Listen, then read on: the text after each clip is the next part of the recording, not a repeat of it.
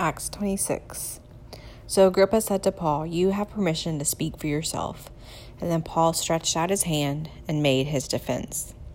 I consider myself fortunate that it is before you, King Agrippa, I am going to make my defense today against all the accusations of the Jews, especially because you are familiar with all the customs and controversies of the Jews. Therefore, I beg you to listen to me patiently. My manner of life from my youth, spent from the beginning among my own nation and in Jerusalem, is known by all the Jews. They have known for a long time, if they are willing to testify, that according to the strictest party of our religion, I have lived as a Pharisee. And now I stand here on trial because of my hope and the promise made by God to our fathers, to which our twelve tribes hope to attain as they earnestly worship night and day. And for this hope I am accused by the Jews O king, why is it thought incredible by any of you that God raises the dead? I myself was convinced that I ought to do many things in opposing the name of Jesus of Nazareth. And I did so in Jerusalem. I not only locked up many of the saints in prison after receiving authority from the chief priests, but when they were put to death, I cast my vote against them, and I punished them often in all the synagogues. And I tried to make them blaspheme, and in raging fury against them, I persecuted them even to foreign cities. In this connection, I journeyed to Damascus with the authority and commission of the chief priests. At midday, O king, I saw on the way a light from heaven, brighter than the sun, that shone around me and those who journeyed with me. And when we had all fallen to the ground, I heard a voice saying to me in the Hebrew language, Saul, Saul, why are you persecuting me? It is hard for you to kick against the goads. And I said, Who are you, Lord? And the Lord said, I am Jesus, whom you are persecuting. But rise and stand upon your feet, for I have appeared to you for this purpose, to appoint you as a servant and a witness to the things in which you have seen me, and to those in which I will appear to you, delivering you from your people and from the Gentiles to whom I am sending you, to open their eyes, so that they may turn from darkness to light, and from the power of Satan to God, that they may receive forgiveness of sins and a place among those who are sanctified by faith in me.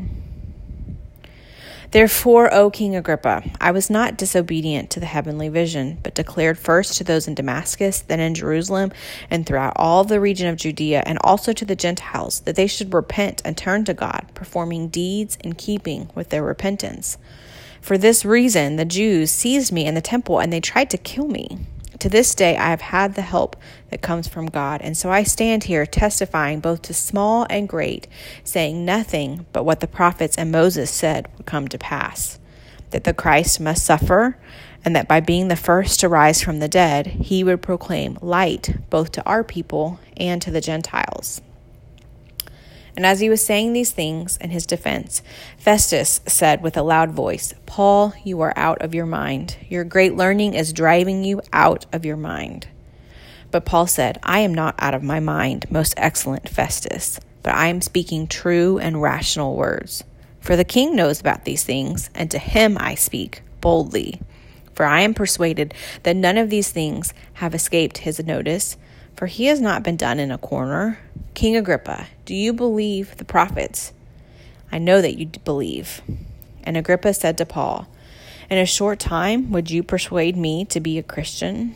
And Paul said, Whether short or long, I would to God that not only you, but also all who hear me this day might become such as I am, except for these chains. Then the king rose, and the governor and Bernice and those who were sitting with them. and when they had withdrawn, they said to one another, This man is doing nothing to deserve death or imprisonment.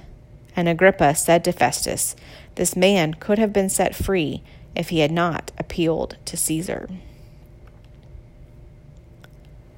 Paul 20, uh, sorry, Acts 28 14 through 31.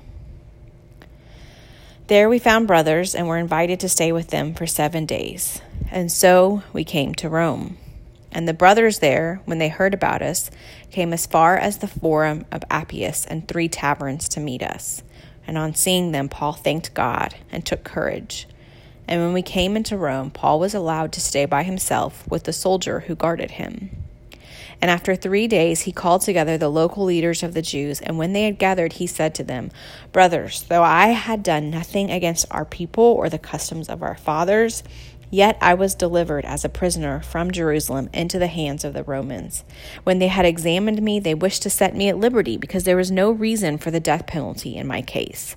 But because the Jews objected, I was compelled to appeal to Caesar, though I had no charge to bring against my nation.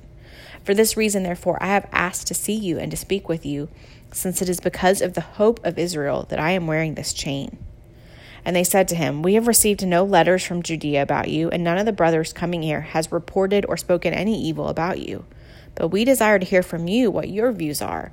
For with regard to this sect, which we know that everywhere is spoken against, when they had appointed a day for him, they came to him at his lodging in greater numbers.